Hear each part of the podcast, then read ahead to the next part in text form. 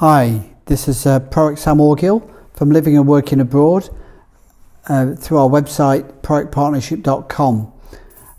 This week's podcast is looking at how overseas property rental and pension income is affected by the new double taxation treaty between Cyprus and the UK.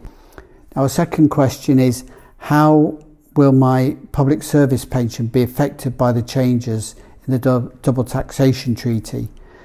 Uh, well, this is uh, uh, quite a, a new event. What the double taxation treaty says is if you work for a government or local authority or in the military uh, for the UK and you receive uh, a, a pension uh, or you work for them and you receive an income, then that income is taxed as if it's in the UK.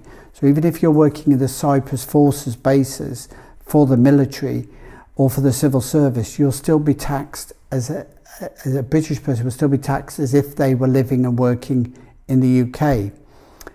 Uh, that's not true absolutely if you're a Cyprus citizen working for the British military in the Cyprus sovereign base, then you will pay taxes locally as a Cyprus citizen.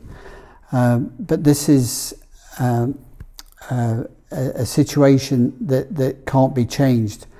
And the pension that you receive uh, will, will always be taxed in your home country. So this uh, can have a benefit or a downside.